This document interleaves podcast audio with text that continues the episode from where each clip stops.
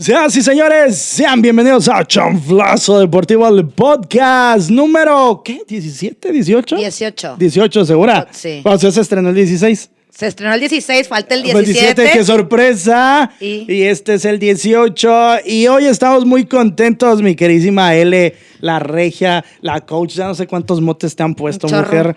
Eh, estamos muy contentos porque tenemos a una representante del deporte en su máxima expresión. Es alguien que conozco, es alguien que admiro y respeto, porque créanme, y lo dije fuera, lo dije fuera de, de- de grabación, es una mujer que no para y yo digo, ¿cómo carajo le hace? Pero bueno, voy a dejar que L, y le doy la bienvenida a L, que L nos presente a nuestra invitada. Bueno, con ustedes, Cari. Cari es especialista en todo, en todos los deportes. Espérame, ¿cómo? No, porque te voy a decir una cosa. Estuve investigando de ella y estuvo en natación y cuando tenía cuatro años compitió contra niños de ocho años y ganó. Es que fíjate, Cari, bienvenida al podcast. Te agradezco mucho que hayas aceptado la invitación. Eh, antes de, de la grabación, no, hombre, ah, ah, no, para nosotros es un placer. Para nosotros es un enorme, bienvenida. un enorme placer. Y platicando con, con L, me decía, oye, pásame info para investigar un poquito más de ella. O sea, te ubicaba por lo que les platicaba. Dije, es Cari Pardi. Ella da clases aquí de, de Jiu-Jitsu principalmente. Eh, es que sí salen un montón de cosas. Sí salen. De hecho, sale algo Salen que. más videos. Sale algo que me dijo, Cari, no vayas a hablar de eso, pero a ver si más adelante la, la convencemos de un programa. Oye, eh, L, para. A lo mejor va a sonar mucho a cliché y, y me pueden agarrar a pamba los dos, pero para ti, como, como mujer, ¿qué representa poder ver a, a una deportista en toda la extensión de la palabra que digas, no mames? Sí, está bien cañón. Cuando empecé a leer tu historia, porque como no soy de aquí, entonces no es No, no se nota. No se Yo nota. tampoco soy de aquí. de Ah, México. Sí. Ciudad de Sí, México. ¿ves? Pero bueno, ya, También ya sí llevo, ya voy a, ya tengo 10 años cumpliendo. Ya- ya eres Estoy medio fresera, ya- ¿qué no? No, ya mi INE ya es de Irapuato. Sí, ya, literal. Y, y en este caso decías. que no nada más, o sea, que la verdad, yo como mujer me siento muy orgullosa de que hayas hecho tantas cosas o que sigas haciendo tantas cosas en el deporte y que seas una representante como para nosotros las mujeres, porque realmente tú lo hablabas en una entrevista que te hicieron y decías que generalmente las personas que, que practicaban este tipo de cosas como tú era más como moda o porque el novio entrenaba o porque así, más o menos, ¿no? Antes sí. Ahora creo que ya es Jul. Sí, sí lo ubicas. ¿Alguna Lo vez? he visto en- Ah, bueno, es que entrenaba aquí en con, con Chava, podcasts. ahí este, iban a vender humo los dos.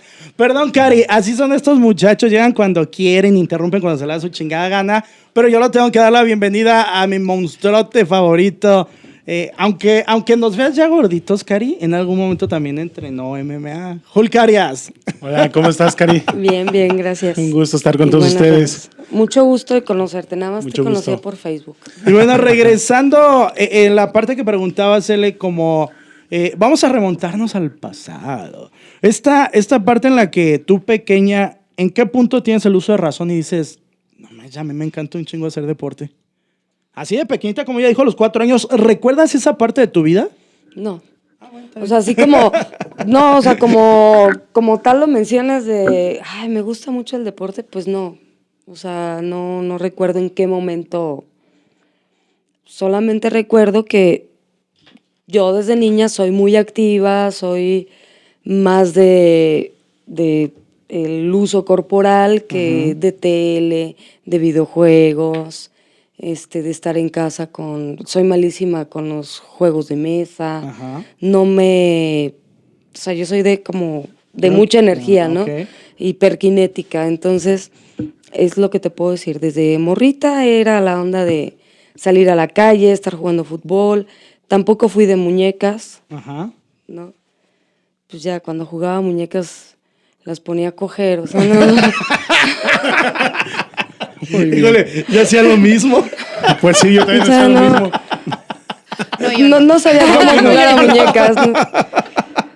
No estaba tan enfermo como pensé que, que estaba. O sea, pero dijiste, yo creo que en algún punto dijimos, somos los únicos, ¿no? Pues No, sí, yo iba a Pero pensar no eso. te das cuenta y yo creo que habrá como un club de coge muñecas.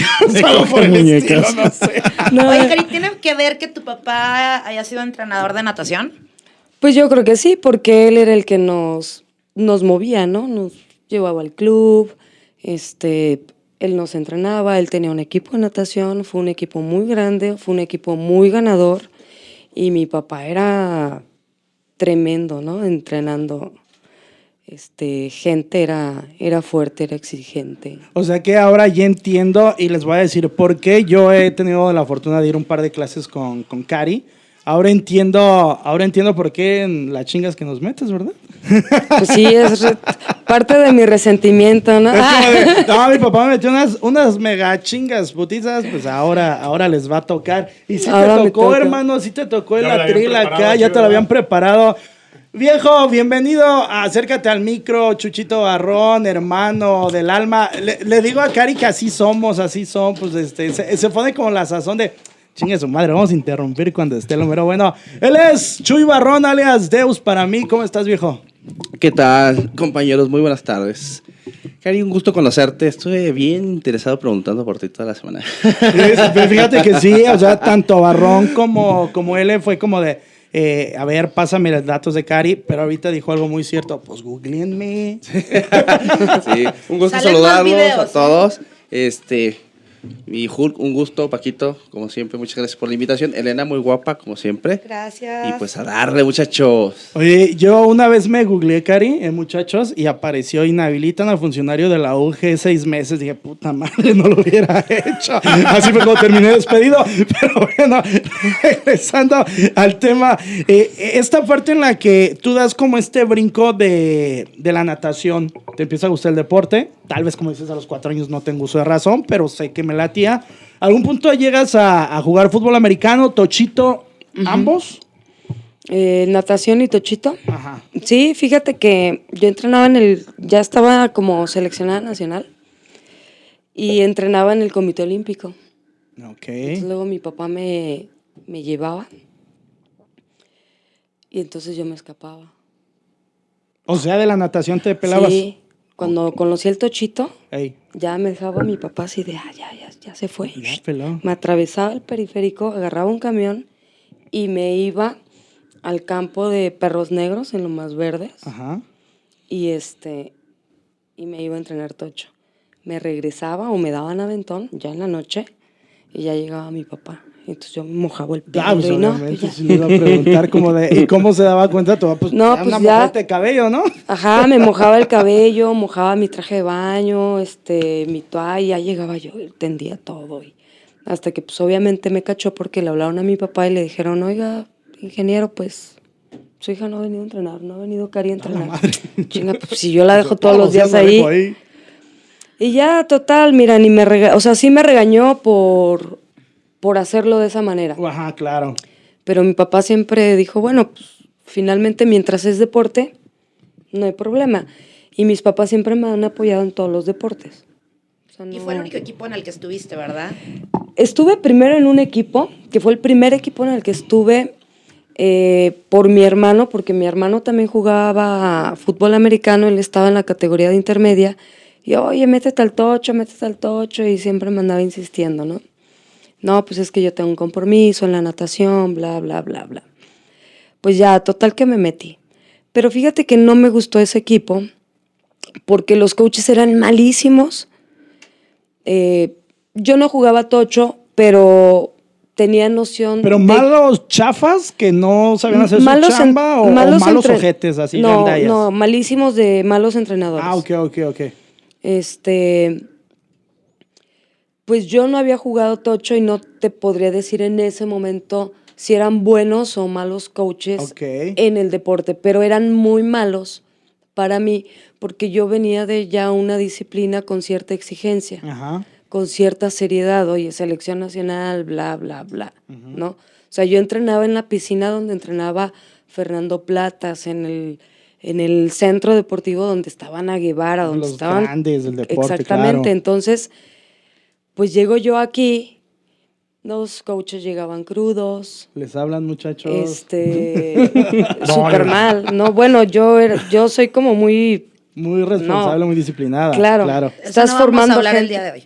Ok. Ule, pues Entonces- las pedradotas llegaron, carajo. Llegaban borrachos, pues este, no, llegaban crudos, ¿Por qué describes a los muchachos de chanflazo, Cari? No seas así. al Hulk. así. No, no, no, tam- también somos deportistas. Entonces a mí desde, los Fuimos. a mí desde el principio no me gustó como que esa dinámica. Claro. Y, y como equipo, pues éramos muy chafas, obviamente. Perdíamos todo, todos los ¿verdad? partidos. Y aparte, ganábamos un partido y era así el festejo. Entonces era. Vamos a tomar todo. Y, ajá, y era peda, ¿no? Perdíamos un partido, no, pues peda, por, Por qué la tristeza. qué tristeza. Entonces, para no hacer el cuento más largo, dentro de lo que cabe, el equipo era chafa. Habíamos dos, tres jugadoras que sí éramos muy intensas y muy entregadas Ajá. y jugábamos bien. Cuando uno ya trae ciertos, este, pues, genéticamente creo que ya traes como dotes deportivos, ¿no? Sí, como que sea más fácil. El deporte que te pongan, ahora lo vas a desarrollar chido, ¿no? Sí, sí he visto como banda luego, perdón que interrumpa Ikari, que, que dice, es que no, a mí el deporte no se me da ni a mentadas de madre. Y luego te fijas personas como tú que pues, lo que les pongas como, de, ah, qué, sencillo lo Billy. hacen". Son deportistas. Eh, exactamente. Son deportistas natos y cualquier. Pero es que Entonces- también dentro de los deportes existe variedad de gustos. Por ejemplo, los podemos dividir en dos clases, ¿no? Los deportes de contacto y los que no son de contacto. A mí me gustaría saber, por ejemplo, ¿en qué momento rompes ese, llamémosle paradigma? ¿En qué momento dices, me gustan más los deportes de contacto? Es que no es que me gustan más, ¿eh? Ujú. O sea, en realidad soy una súper apasionada de la natación y una súper apasionada del fútbol americano. Entonces, Y como este, tu gusto está para... A mí para me ambos. gustan, o sea, son como mis deportes favoritos. Los sigo practicando, incluso aquí en Irapuato jugué tocho en un equipo y este y bien, o sea, me ahí fue donde me me troné el tendón de Aquiles Fuck. y aquí en Irapuato Sí, en, sí, en bueno, este ya, equipo. de- sí, claro. Y este, no es que me gusten más, de hecho de chiquita también hice taekwondo y sobresalí también en taekwondo, pero bueno, por situaciones eh, de la vida y de también ya los tiempos, o era natación o taekwondo y yo quería las dos, pero bueno, pues crecí más en natación, ¿no? Y este, y pues a mí me gustan todos los deportes. El único deporte que sí no. El fútbol. No, no, fíjate que me gusta mucho el fútbol, pero no me, es lo que les platicaba hace rato, ¿no? Fuera de cámara Ajá, y todo, Sí, sí, sí. que soy muy mala fan. O sea, no me gusta ver los deportes, me gusta practicarlos, soy malísima. Soy apasionada del fútbol americano, pero me gusta jugarlo, me gusta cachar un balón, me gusta lanzar un balón, me gusta corretear para taclear y correr para que no me tacleen. O sea, pero por ejemplo, entonces, si hay, no sé, Super Bowl o algún partido importante de la jornada en NFL, no, no lo pones, no te late, no te llena. Se me olvida, o sea, lo o traigo sea, en dices, mente. ah, sí juegan los vaqueros, pero luego, ah, ya, sí, su madre ¿Los mejor. vaqueros? no, ¿qué? ¿Que no, no es un equipo de fútbol americano, ¿qué? me equivoqué de deporte. No lo conoce Ah, Cari, dice. ¿Todavía juegan? No, no le estoy cagando, dígame por favor que no metí la ¿Todavía pata. juegan los Los vaqueros? de, de Elena, ¿no? No, tú, tú le vas a los Steelers, ¿no? Yo, yo le voy a los- Igual que. Malísimo igual el que partido de ayer. Malísimo, pero ¿Tienes bueno. alguna preferencia en eh, equipo de fútbol americano en México, Estados Unidos? Me gustan los Steelers, Ajá. me gustan los Broncos. Ok. Desde chiquita no sé por qué me gustan los Broncos. Yo siempre he dicho que son por los colores. Ujú, Están muy llamativos. Sí. Porque, pues de niña creo que no. Sí, no sabes tienes bien, como la- la pero noción. yo creo que eran. Y ya me quedé así como que, ah, los Broncos. Yo, yo me acuerdo que de pequeño ni, ni me gustaba el fútbol americano, pero salían en, en el pan bimbo. ¿Te acuerdas que salían los casquitos Exacto, imantados? Y, y luego Tenía- salía, Vic, ¿no? decía yo Montana. El yo- helado, ¿no? Sí, Los de la. Decía, mames, Joe Montana, el nombre está bien mamalón. Ah, juega en los 49. ¿Sabes? Yo lo que hacía, Ah, no, los dividía, 49. los Sí, dividía en el sí, refrigerador por claro. conferencias. Pero fíjate que a mí los vaqueros nunca me han gustado, nunca me han llamado la Se me hace aburridos su uniforme, se me... Es como bien X los vatos. No, y fíjate que... los Raiders también por los colores. Ah, sí, muy No, nice. es que si vamos para claro. colores, el más llamativo son, ¿cómo se llaman? Los bengalíes, ¿cómo se llaman? Sí, ¿no? No, los. Ay, los. Unos así como naranja con ¿qué negro. Sí, esos. Esos que es como verde eléctrico, ¿no? Yo tuve ¿no? la oportunidad, cuando estaba en la selección, eh, fuimos a un mundial y a los ganadores de ese mundial era en Nueva Orleans Ajá. y estaba el Tazón de las Rosas. Entonces al equipo ganador, bueno, a los dos equipos, al- a los que iban a la final, como de premio, abríamos el partido del Tazón de las Rosas. ¿En serio? Ajá. Wow. Entonces estaba súper chido porque a los dos equipos nos dejaban en la banca con los jugadores de la NFL. Ah, qué chingón. Entonces me acuerdo que esa vez jugaron los Vaqueros contra los Santos de Nueva Orleans y este y a mí me tocó estar en la banca de los Vaqueros. Sí, les decías, no me gusta su Te uniforme". estaba- Sí, está muy pinche. Ni me son unos monstruos, ¿verdad? Están enormes. ¿Qué edad Sí. tenías ahí? ¿Más o menos? No me acuerdo que tendría como unos 19, 20, No, pues ya. como 20 años, Ya. yo creo. Y este, pero en ese, en e- justamente en esa, como que en esa etapa, en ese tiempo, es que si digo época me voy a ver bien ruca, güey. bueno, Dale, dale. Ya, tú- tú dale, pues así, así decimos es los que en mis tiempos. Los chavorrucos decimos, es que en mi época Es que era mi- mejor. Tú dale, ¿no? mira, de aquí para allá te van a entender bien. No. Dices en mi época, pero ya cuando digas en mis tiempos. Ya, pero ya, pues si empieza uno a chochar así también está Bueno, como, cabrón. en esos tiempos, en esa época, estaban con todos los vaqueros. Entonces estaba Troy Ekman, Ujú. Emmett Smith, Sí. ¿se Sí, ¿John sí, Elway era de él? No, ¿O no. era No, de, no, John Elway era de los 49? Broncos. De De los los Broncos. Broncos. Hagan lo que.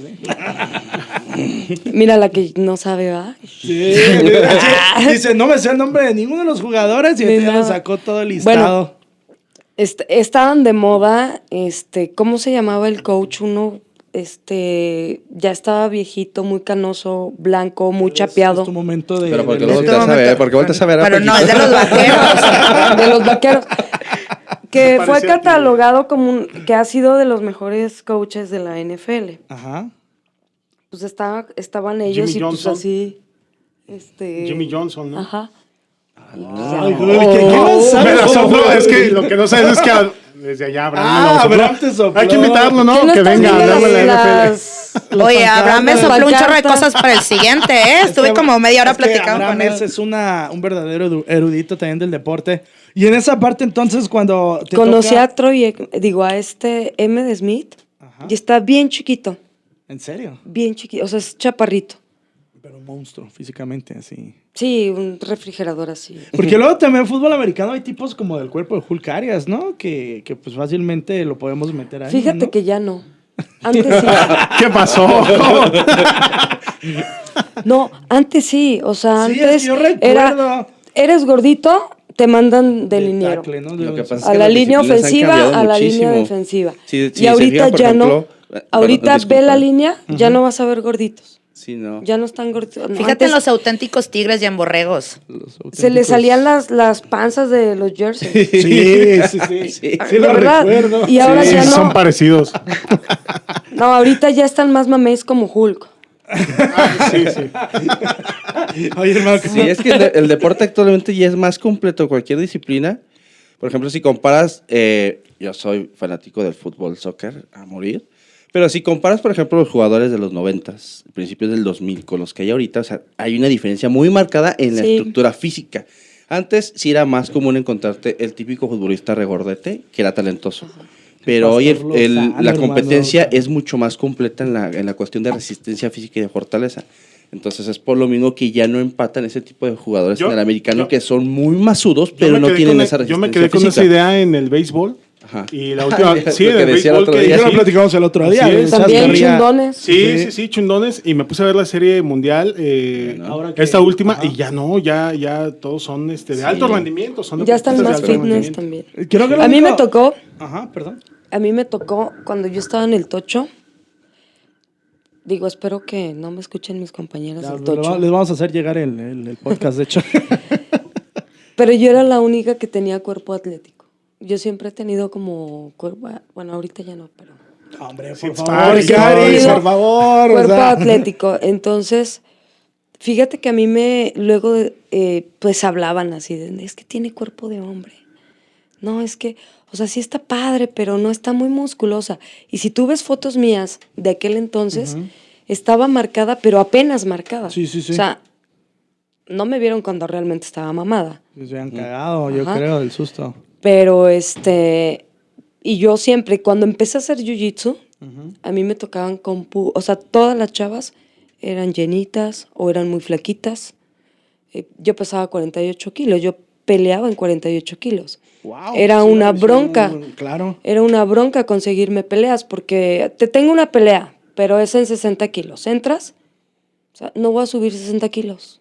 O sea, no voy a subir No, a es que era- 60 es kilos. mucha, en, en artes marciales es mucha diferencia de peso. Sí, claro. Que bueno, en Jiu-Jitsu en teoría se compensa, pero en teoría... digo, tampoco. Cuando estás al mismo nivel, no. Claro, en competición al mismo Por nivel eso las es- categorías son por peso. Claro, sí, sí, sí. Y entonces cuando yo ya me salgo del tocho y ya este, me quedo en el jiu-jitsu, porque también empecé a dobletear, tocho y jiu-jitsu, este, ya llevaba 14 años jugando tocho y dije, no, pues ya voy a cambiar.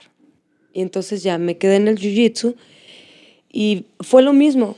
O sea, todas las chavas eran como llenitas o delgadas, pero delgadas normal. Normalitas, claro. Este, y todas, o sea, las éramos muy pocas, no, eran, no habían muchas.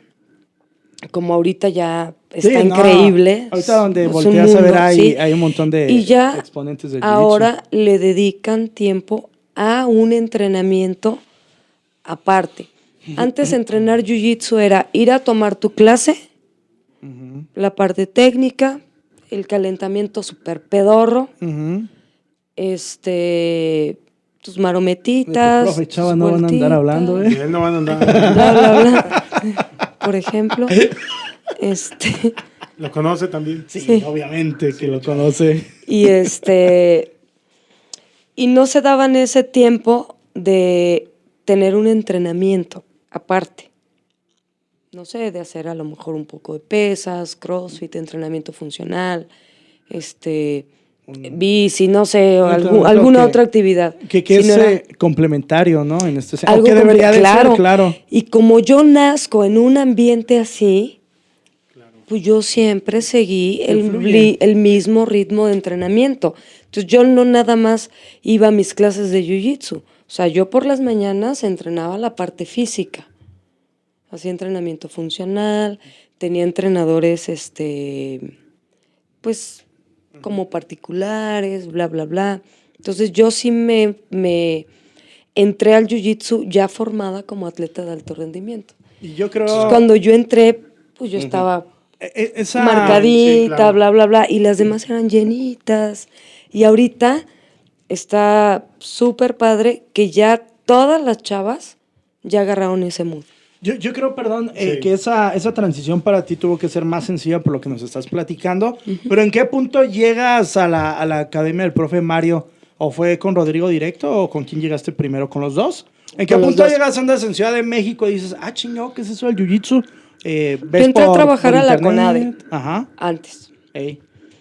Entré a trabajar en la CONADE y estaba con las selecciones de combate Ok. como psicóloga. Sí, es que sí, también lo vi. también tengo una duda, pero ahorita te pregunto. Que no se me olvide. Órale, Ok. va, eh. Va, Va. va, a ver, velo anotando, Eli. No, no. Entonces, yo entré a, tra- a trabajar ahí y luego hacía sesiones en grupo. Y en mis sesiones en grupo, eh, más que terapia de charla y a ver, tú les ponía pues muchas dinámicas. Dentro de las dinámicas los ponía como a entrenar. Y entonces a los chavos les encantaba. Y entonces ya me empezaron a ver por ahí. Oye, ¿no te gustaría darles preparación física? Yo, pues sí. Pues sí. Y de ahí me empezaron a dar cursos, este, empecé a tomar certificaciones, bla, bla, bla, y me empecé a preparar en esa área. Este, porque ellos obviamente me lo pedían y me lo ofrecían. Aparte, pues todo era gratis. Pues, ¿cómo iba a decir que no? Ah, bueno, pues esa es la palabra Entonces ahí me mágica. fui preparando también en esa área. Dentro del tiempo que yo he pasado en CONADE, empecé a entrenar con los de judo. Pues obviamente me metían unas pa, pa, pa. Con Zambotti llegas a entrenar, ¿no? De hecho. Ajá. Con Vanessa. Ajá, sí, es muy amiga de ella, de hecho, ¿verdad? Sí, sí, pues no de ahí- de- de ahí nos es, no, es- hicimos es un súper- crack, Vanessa Zambotti. Súper, este, súper hermanas ahí nos... Y pues en general con varios, ¿no? Con todos los de eh, los seleccionados ahí de judo. Entonces me gustó mucho. Pero fíjate que pasa algo muy curioso. Ujú. En México es bien difícil encontrar academias de judo. De o sea, hecho, en México en, general, Claro. muy difícil. O sea, son academias que están como muy escondidas, a lo mejor como, por ejemplo, en Chihuahua Ajá. no hay como muchas academias de judo. ¿Y sabes dónde está, de dónde salió Vane? En Parral. No, ok. Pues en Pues sí, un municipio chiquito, pueblito. y así, pequeño, claro. Un pueblito pequeño. Y así, o sea, se me hizo súper extraño, ¿no? O sea, un deporte tan, pues es olímpico. Sí. Y entonces yo no encontraba academias de judo porque pues yo quería Tú querías como entrenar en forma judo. en forma, pero pues obviamente entrar con cintas blancas, ¿no? Que pues yo, puro Ah, seleccionado nacional. Ah, pues, bueno, no. pues yo me imagino las Eh, proyecciones pa, que te pa, no. aventaban. Y este, va. No, pero aprendí bastante. ¿eh? Imagínate, y aprendí pues de los, Sí, ma- claro, de los, mejores, mejores. ¿no? Sí, claro. Bueno, total que para no hacer el cuento más largo, una amiga estaba haciendo un, de- un reportaje para el periódico El Universal de, de, de- de MMA y de Jiu-Jitsu y de pues cómo estaba empezando a darse a conocer el deporte y bla, bla, bla. Cuando yo lo acompaño, vamos a la academia de Renzo Gracie con el profe Mario Delgado y, este, y él nos invita quédense, les regalo un mes. Ah, caray. Ah, pues órale. Chido. Pues nos quedamos. Dentro de ese punto del mes, el profe Kim abrió su academia. Ok, a la par. Va. Ajá, así como que nos invitó a la inauguración, bla, bla, bla. Pues ya, fui.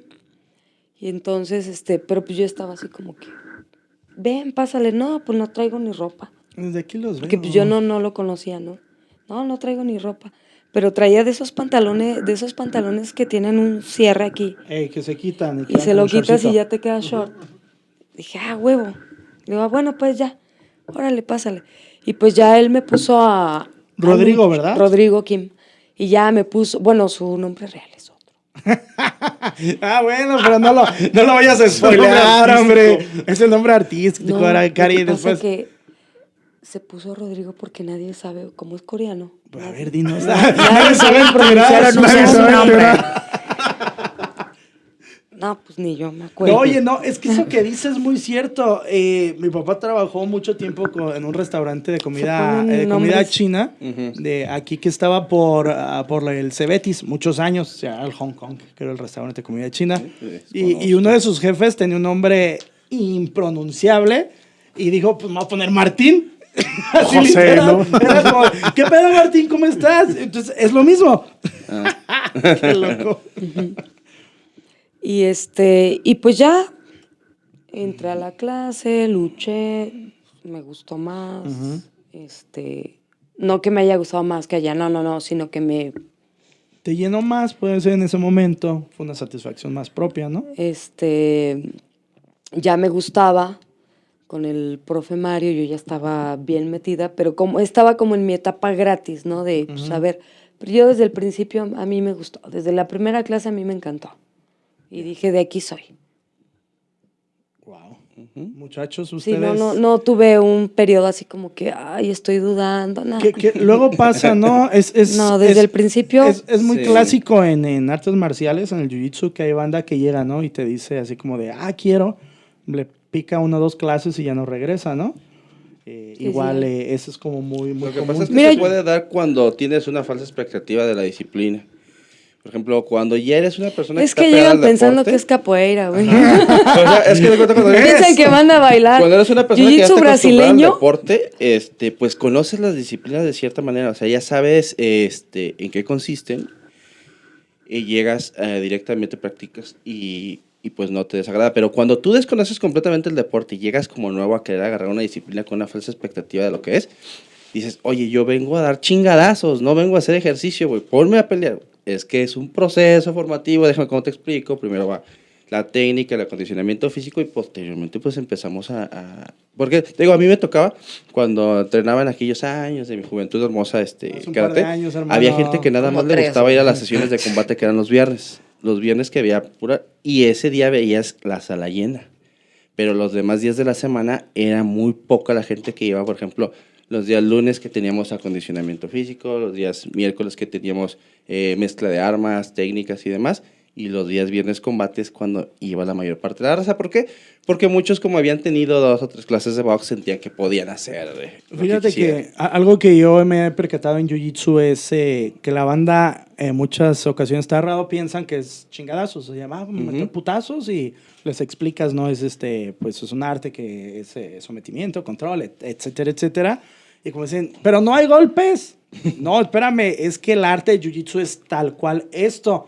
Y luego cuando entran y, y comienzan a, a, eh, pues primero el, el previo con Cari, que son unas chingas terribles, eh, pero en el buen sentido de la palabra, o sea, terminas muerto y, y luego ya empiezas como el rollo de la técnica eh, y, y empiezas como todo este proceso y cuando están los combates, pues seguramente ya llegas con estamina bien baja, estás mega puteado y pues no es nada sencillo, es un deporte muy duro, muy bonito, pero muy exigente, muy demandante. Y pues, hay muchas veces por eso la banda es como de, híjole, ay no, eh, voy después. eh, porque porque, me- no tienen disciplina para Claro. el deporte, tal cual. También creo que tiene mucho que ver el, el, el sensei, ¿no? Sí, También. también influye. Porque yo, por ejemplo, eh, yo los que van por primera vez, yo no los pongo a luchar. Digo, mira, siéntate aquí y observa los movimientos, observa cómo, cómo, este, cómo es la lucha, para que veas de qué se trata y cómo es la dinámica, ¿no? Siempre cuando llega alguien por primera vez, eh, lo primero que debes de desarrollar en el jiu-jitsu son los movimientos ni siquiera la técnica, o sea, no vas a llegar y, ah, ya, te voy a enseñar mataleón y mira, te voy a enseñar una kimura y te voy a enseñar una, una palanca a la rodilla y bla, bla, no. Como hay muchos versados que en primeras clases les quieren enseñar palancas a las piernas. No, no, no. regresar a su Pues, casa ¿qué todo onda? Pues es que- lastimado, lesionado y son charlatanes, ¿no? Sí, o sea, no, no traen un sistema de entrenamiento. Claro. Y obviamente esto es un sistema, debe de ir por pasos. ¿Cómo vas a hacer una palanca de, no sé, Ámbar, por ejemplo. de ajá, al brazo si no sale- sabes salir de cadera. Entonces, primero desarrollamos los movimientos, que son movimientos que no vas a hacer en ningún otro deporte. O sea, tú entrenabas fútbol. O sea, en el fútbol no te van a poner a Camarones, por ejemplo. ahí. camarones, ¿no? Es una, más rigi- es una rigidez corporal la que tienes más en el fútbol. En las artes marciales sí eh, desarrollas un poco más lo que es la elasticidad de tu cuerpo. ¿No recuerdas esos- Elasticidad, Esos, ejercicios del columpio que este, te desgarraban acá. el- Mucha agilidad en la el Minamoy, cadera. y no, eh, era la muerte. Sí, es como un complemento de, de diferentes, o de la forma que tú dices de, de trabajar en base o con base, perdón, a un sistema, un Claro. sistema correcto de trabajo. Desgraciadamente, como dice Gary Hulk, en las últimas, eh, los últimos años, por lo famoso y popular que se ha vuelto las MMA, eh, encuentras profes que están graduados, te lo juro, eh, vi a algún profe que tenía cinta negra en artes marciales mixtas. Ah, cabrón, dije, ¿por qué hizo eso, chavo? Porque su chava de estafador, ¿no? No, pero es, es esa parte, Chava. esa parte en la que tú dices, carajo, ¿por No, qué? no etiqueten a Chava. No. No, no, Chava. ya me borró de Ya lo Face, tenemos entonces ya- ya bloqueado. no tengo problema, ya me bloqueó.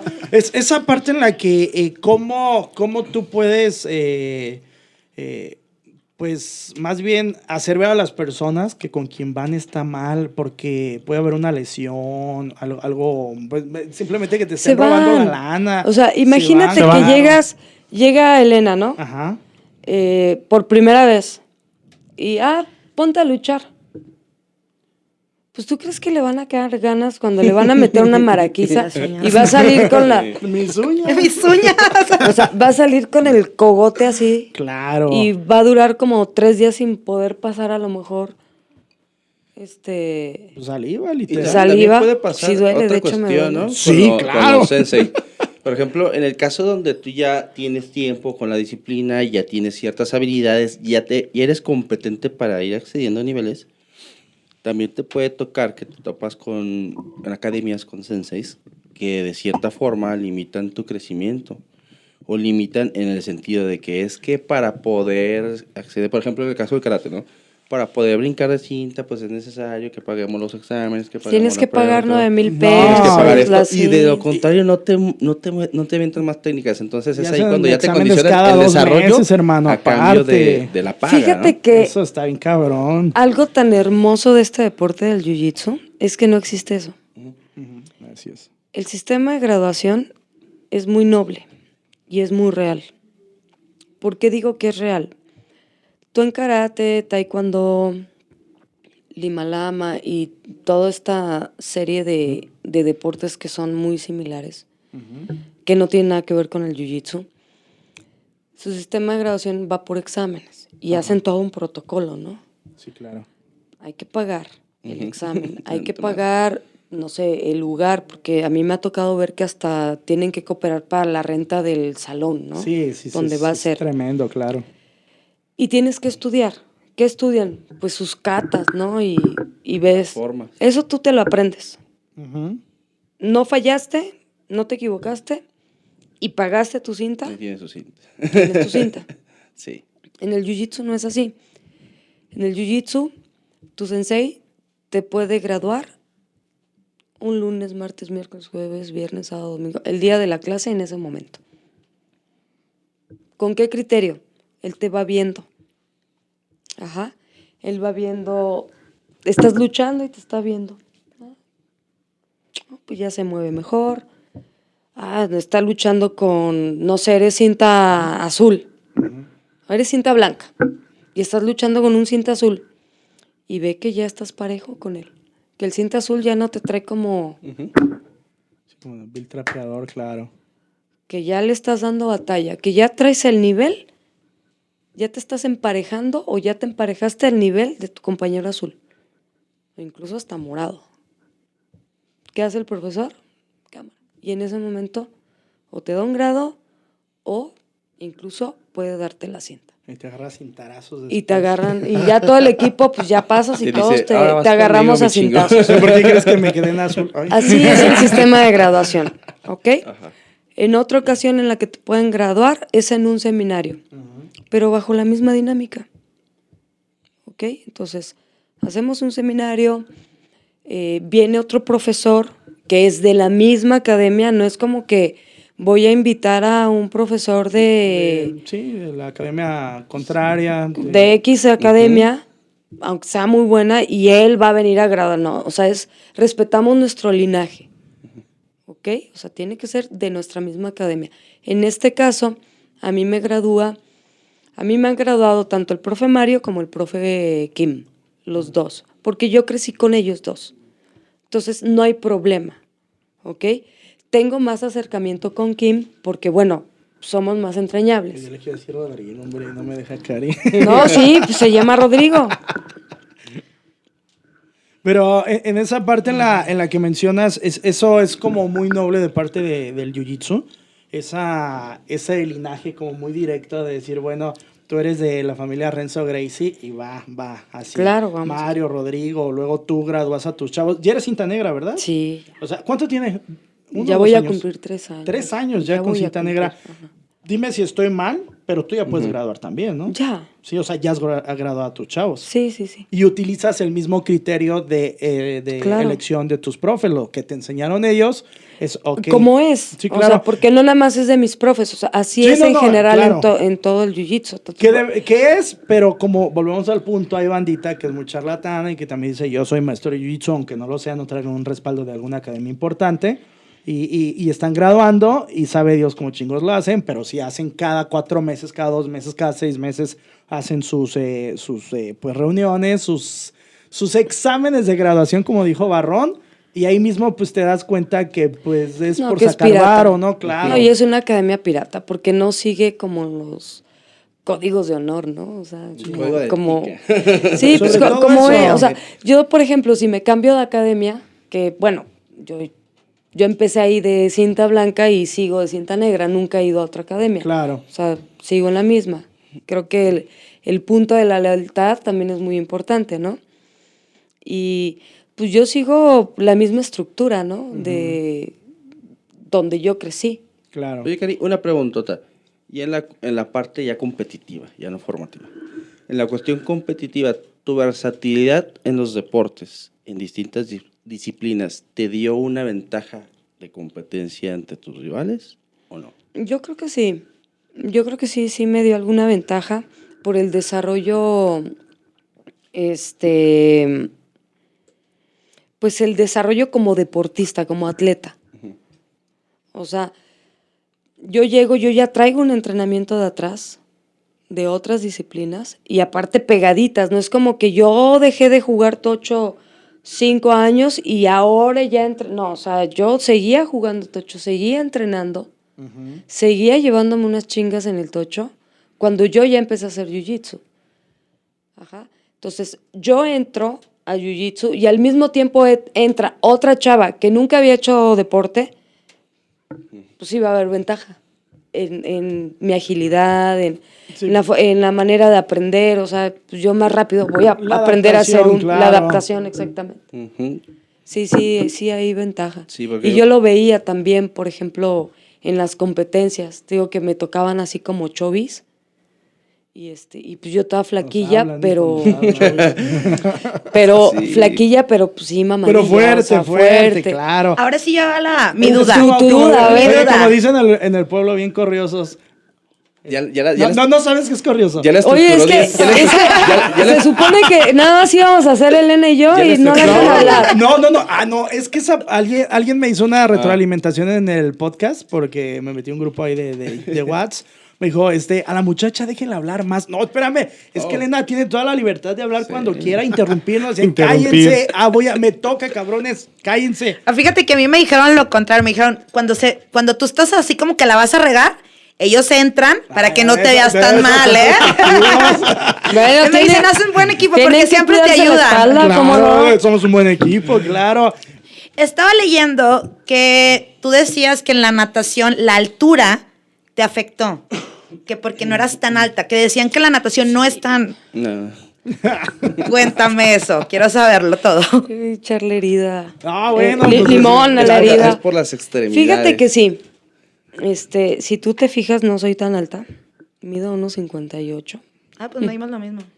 Bueno, pues entonces no está Sí, claro. obviamente. Yo, yo pensé que unos 70. Somos Hasta minions. Sí, lo que pasa es que en la natación Entonces- es un deporte con las ex- extremidades, entonces con las extremidades te vas impulsando, obviamente tienes una Yo desventaja. tengo muy buenas extre- Fíjate que yo tengo un Oye. cuerpo perfecto para natación. Ajá. Ajá. Tengo un cuerpo como parecido al de Michael Phelps en medidas de tren superior y tren Ah, inferior y mis sí, sí, extremidades, sí, si te fijas, tengo el brazo bastante largo, pero mi estatura en conjunto no es igual. Mido una pierna de él. Sí, es igual. Ajá. Cuando ya llego a preolímpicos, ya a eventos ya internacionales, no me iba mal, pero llegaba, ya me tocaban terceros, cuartos, quintos lugares. Era muy rápida, pero compite 1.58 contra 1.90 de una australiana. Tiene una ventaja tremenda. Una de Pero 1.80, una coreana. De, las menciono porque eran mi jaque. Tus, tus rivales. no, Eran no. así. Ah, ya. En el Ya puro clavado. Ah, demonios. En el puro clavado, Ya al momento ventaja, Sí, claro. de ir haciendo la flecha, pues ya. Ahí ya tenían, yo ya me quedaba atrás. Pero oye, Entonces Cari, yo ya me esforzaba mucho y ya me empecé a frustrar. Así de nada, ya. Y pues ya fue cuando conocí el maravilloso Tocho. y- Pero ahí dijiste algo, ahí dijiste, pero ¿por qué le mientas la mami a? Porque Pues para- no, no, la estoy culpa. pensando en la natación. Mira, es que Tocho pues, aplica para deporte Sí, y para ¿verdad? descripción Es de que vio- personas. me volteó a ver y- Se acordó y dijo, tómala. Me acordé que era liniero. Ah. Eh, En esta parte que de cualquier forma dijiste algo bien importante, terceros y cuartos lugares, o sea, Sí, tenías no, lugares estaba muy mal. importantes, pero tú misma dices, "Chinga, pues yo terceros, primero cuartos, y segundo, los femenino, tiempos eran claro". buenos, o Sí. sea, estaba dentro de los tiempos, este, Pues competitivos, y- Y, Competitivos. profesionales en ese sentido. estaba dentro de las 10 mejores, 15 mejores, ya después 16, Ya, como 20, ya no te 30, latió ya, mucho, ya sí. cuando llegué al 20, no, pues ya, "Yo no ya no el figuro. 20". Elena, por favor. Esa era la La duda. otra pregunta. Era- esa era la duda, porque me llamó mucho la atención, porque como yo también estoy bien petit, entonces Oye, yo decía que... yo, yo quiero preguntarte algo. Sí, sí, eh, pega la estatura en la natación. ¿Tú regularmente te gusta como apostarle a los muchachos? X? ¿A ti te latería ir a una clase con Cari? Sí, me va a poner una friega, pero sí voy. No, con ese compromiso me va a llevar a Hulk y a L a una clase con Cari. Barrón, yo sé que me va a mandar al Yo no carajo. Pero sí eso. vas a ir o chodo. Sí, no, muchachos, ¿qué onda? Sí, vamos. ¿Cuándo? Vamos. ¿Cuándo? No, ¿Cuándo? Ponle fecha. bueno. Pero aquí que quede grabado, No, pues, obviamente. obviamente va a si quedar no, yo grabado. les voy a dar una No, quemadota ta- ta- mira, así. ya estamos más Mira, quemados a él lo tengo carajo. en Face. O Sí, sea, sí lo puedo etiquetar. ¿Qué, mano? Ve esta pinche bola de baqueteros que dicen y, y no quedan, pero... Sí, sí, vamos. Y ¿qué- qué ahorita, ahorita ya veo mi face bloqueada. No, ¿qué pasó? No soy de eso. Tengo como ocho años sin, sin este, entrenar ese Amigo, deporte. pero juegas como El cinco último- veces a la semana. Hermano. no, no, no, Siempre bueno. Cari, no es por quemarlo, es que ya estamos quemados, entonces como que somos muy baquetones. Siempre sube fotografías en sus perfiles de Facebook donde dice, eh, co- como leyendas de buchón, de aquí entrenando el deporte que amo, este Valentín Elizalde, atentamente y la chingada. Pero siempre, antes y después, se ve muy limpio sus uniformes. La Pues es que no puedo andar- sudar. Es que no puedo andar jugando y ¿qué tomando fotos, güey, o sea- digamos, Es antes. Nuestra, Es antes. nuestra idea de Barrón mi- y mía es que va, toma la foto y lo, o lo banquean No, no, Oye, no o es se que- va. es que no es mi idea, es que yo jugué con él y lo vi rotando en la media cancha, de ahí no se movió nunca. Bueno, pues es que yo soy el creativo, hermano, Es- la es- persona es- inteligente, es güey. cínico eso, hermano. El, el clásico baquetón gordito como nosotros ese. Lo que Oye. pasa es que lleva tenis nuevos y no los quieres No, No, usar. los quiero usar. La última vez que hice jiu-jitsu fue con Nino Marroquín, ¿sí lo conocen? Sí, claro, ¿cómo no? Dice, pues obvio. Nino, es de- es somos de Sí, la de vieja la- de escuela. la vieja somos- Sí. Eh, vino a un seminario, de un seminario No, aquí en no Guanajuato. manches, así hace 10 años. Ah, Sí, no, pues que sí dijo No, ocho. pues- de hecho. Fue, fue la última vez, ¿eh? Pues fue la que- última vez. como míralo, 10 años. Míralo, Sí. míralo, ya van como 15 años. que no Ahí hace este, con, con Juan, ¿no? Con Juan, así es. Sí, fue la última vez. Y fíjate, esa parte me, me me gustaría preguntarle a Cari porque aquí en Zona Bajío eh, es relativamente nuevo eh, el Jiu-Jitsu, las MMA. ¿Cómo has visto ese crecimiento de cuando llega Cari a, a Irapuato y, y ves escuelas como los, los Brothers, este, el profe Juan, este, Jerry, y, y ves eh, como muy pocas eh, escuelas en, en ese sentido? ¿Qué, qué diablos, Elena? Qué nervios. A mi mamá. Pero ah, no, sí, se me vio, se güey, cuadra. intensa, ¿no? Sí, Sí, se como- cuadra. pero yo no vi que escribiera nada, fue como bien raro. el Ah, asunto, sí, pero bueno, no, y Estoy la grabando, está en la casa. es- Así con las contesté. uñas, o sea, qué show. Pero bueno, truene, ¿no? sí, no, sí, sí me espantó. Sí, sí, ¿viste? Como- No, es fue- una técnica, no la conozco, güey. ¿Con uña? Es más o menos como las secretarías de antes, güey. Que con las máquinas de escribir y sus uñotas. Sí, o sea. Nada más escuchabas cómo, cómo. Sacas una fotillo así. Yo, yo, a mí me dio mucho miedo porque pensé que este. Que, que, no sé, se le había entrado algo, una desesperación o algo por el No, es estilo. Ah, Tú conoces a mi mamá, tú sabes cómo es perfecto. No. Sí, sí, dale, dale. Ahí está. Y, y bueno, eh, regresando a la, a la pregunta con Cari es, ¿cómo viste tú o cómo has visto el crecimiento de pocas escuelas en su momento? Eh, pocas opciones para los que éramos de la zona. Y, y actualmente ves N cantidad de escuelas. Eh, digo, no me voy a meter al rollo de si son buenas, malas. No, no, no voy a esa parte, sino que hay mucha banda que actualmente entrena Jiu-Jitsu, MMA, eh, Muay Thai y están como muy entrados en este deporte porque es uno de los deportes, creo yo, de mayor crecimiento en los últimos años. ¿Y cuál es la pregunta? Ah, la chingada. Sí, ah, puta. Yo, ¿Que yo vine cómo- inspirado. que ¿Cómo veía el crecimiento? Pues bien, pues, es, pues está padre. Está bien, pues está No me voy a padre. inspirar para preguntar Pero, algo, pero yo creo. Bueno, no sé, ¿hace cuántos años llegaste a Irapuato? Ya 10. Diez. O sea, yo cuando creo que. dejaste de entrenar, hermano. Cuando dejé, sí, el día que. Ya, ya, ya, Conmigo ya, ya, al día siguiente. No, ya muere. Yo creo que a lo En mejor cuanto se- sería, puse, sería más he fácil llegado a ¿no? Irapuato. Dijo este güey. Sí, no, que ya dejó ya. Te dijo, no, ay, Di ay, todo muere. lo que daba. Di todo lo que da, ya. Yo, sí, una de mis preguntas, abarcando un temita pasado, era ese, eh, justamente Ah, el. Mi respuesta fue todo. Sí, Te que dijo está que sí. bien. Es que, Sí. que he hecho bien la pregunta. Tienes que formular. No, no, no, a ver, va, va que pregunto. Sí, va- y va vuelvo- ligada. Y vuelvo a atacar. Va, va- va ligada. El chiste es el, el color lo que pasa es que mencionaba Cari que ella traía sobreentrenamiento, traía eh, pues un nivel eh, No, sobre entrenamiento no, eso está mal. Bueno, ya, te eh, Ya está exhibiendo, ya estás No, vendiendo estaba humo, amigo, ¿eh? ¿Qué más? Sí, ya sobre entrenamiento ya es así, no. Sí, sí, sí, sobrecalificada, eh, nutriólogo y todo eso, ¿no? Ya, ya está sacando su Carlos Muñoz Sí, que no. lleva adentro este Espérate, güey. Ya voy a pasar el rollo, ¿no? Mira, es que si me escuchan, van a decir, ¿qué pedo con Cari? O Sí, sea, lo que anda diciendo, ¿no? Qué mamona. No. No, o sea, traía sí. yo un ritmo de entrenamiento de alto de rendimiento. de alto rendimiento, Ya. distinto. Obviamente, llegabas aquí a Irapuato, yo me acuerdo, había cinco gimnasios, quizá dos famosos en todo Irapuato, y ahora sí, sales a la calle, hay muchísimos gimnasios, hay muchísimos centros fitness, buenos o malos. No había estoy diciendo entrenamiento funcional. Yo fui, No, no existía. Yo, yo fui la primera que empecé a Exactamente. dar entrenamiento Justamente funcional. para allá es mi pregunta, porque yo sí he visto, al menos en estos últimos 10 años, No, eh, ya todo mundo. una gran cantidad de, de, de y gran cantidad de gente que va, ¿eh? O sea, gran cantidad de gente que, su, que parte de su rutina diaria, pues es hacer ejercicio, lo que sea, pero lo es, ¿no? Eh, nosotros no entrenábamos eh, MMA como, como tal, entrenábamos... Yo era grafito. Creo que es parte del crecimiento de, de, de una ciudad, ¿no? Sí, claro, O sea, así es. está padre. O sea, yo sí noto una diferencia de cuando llegué hace 10 años a Irapuato.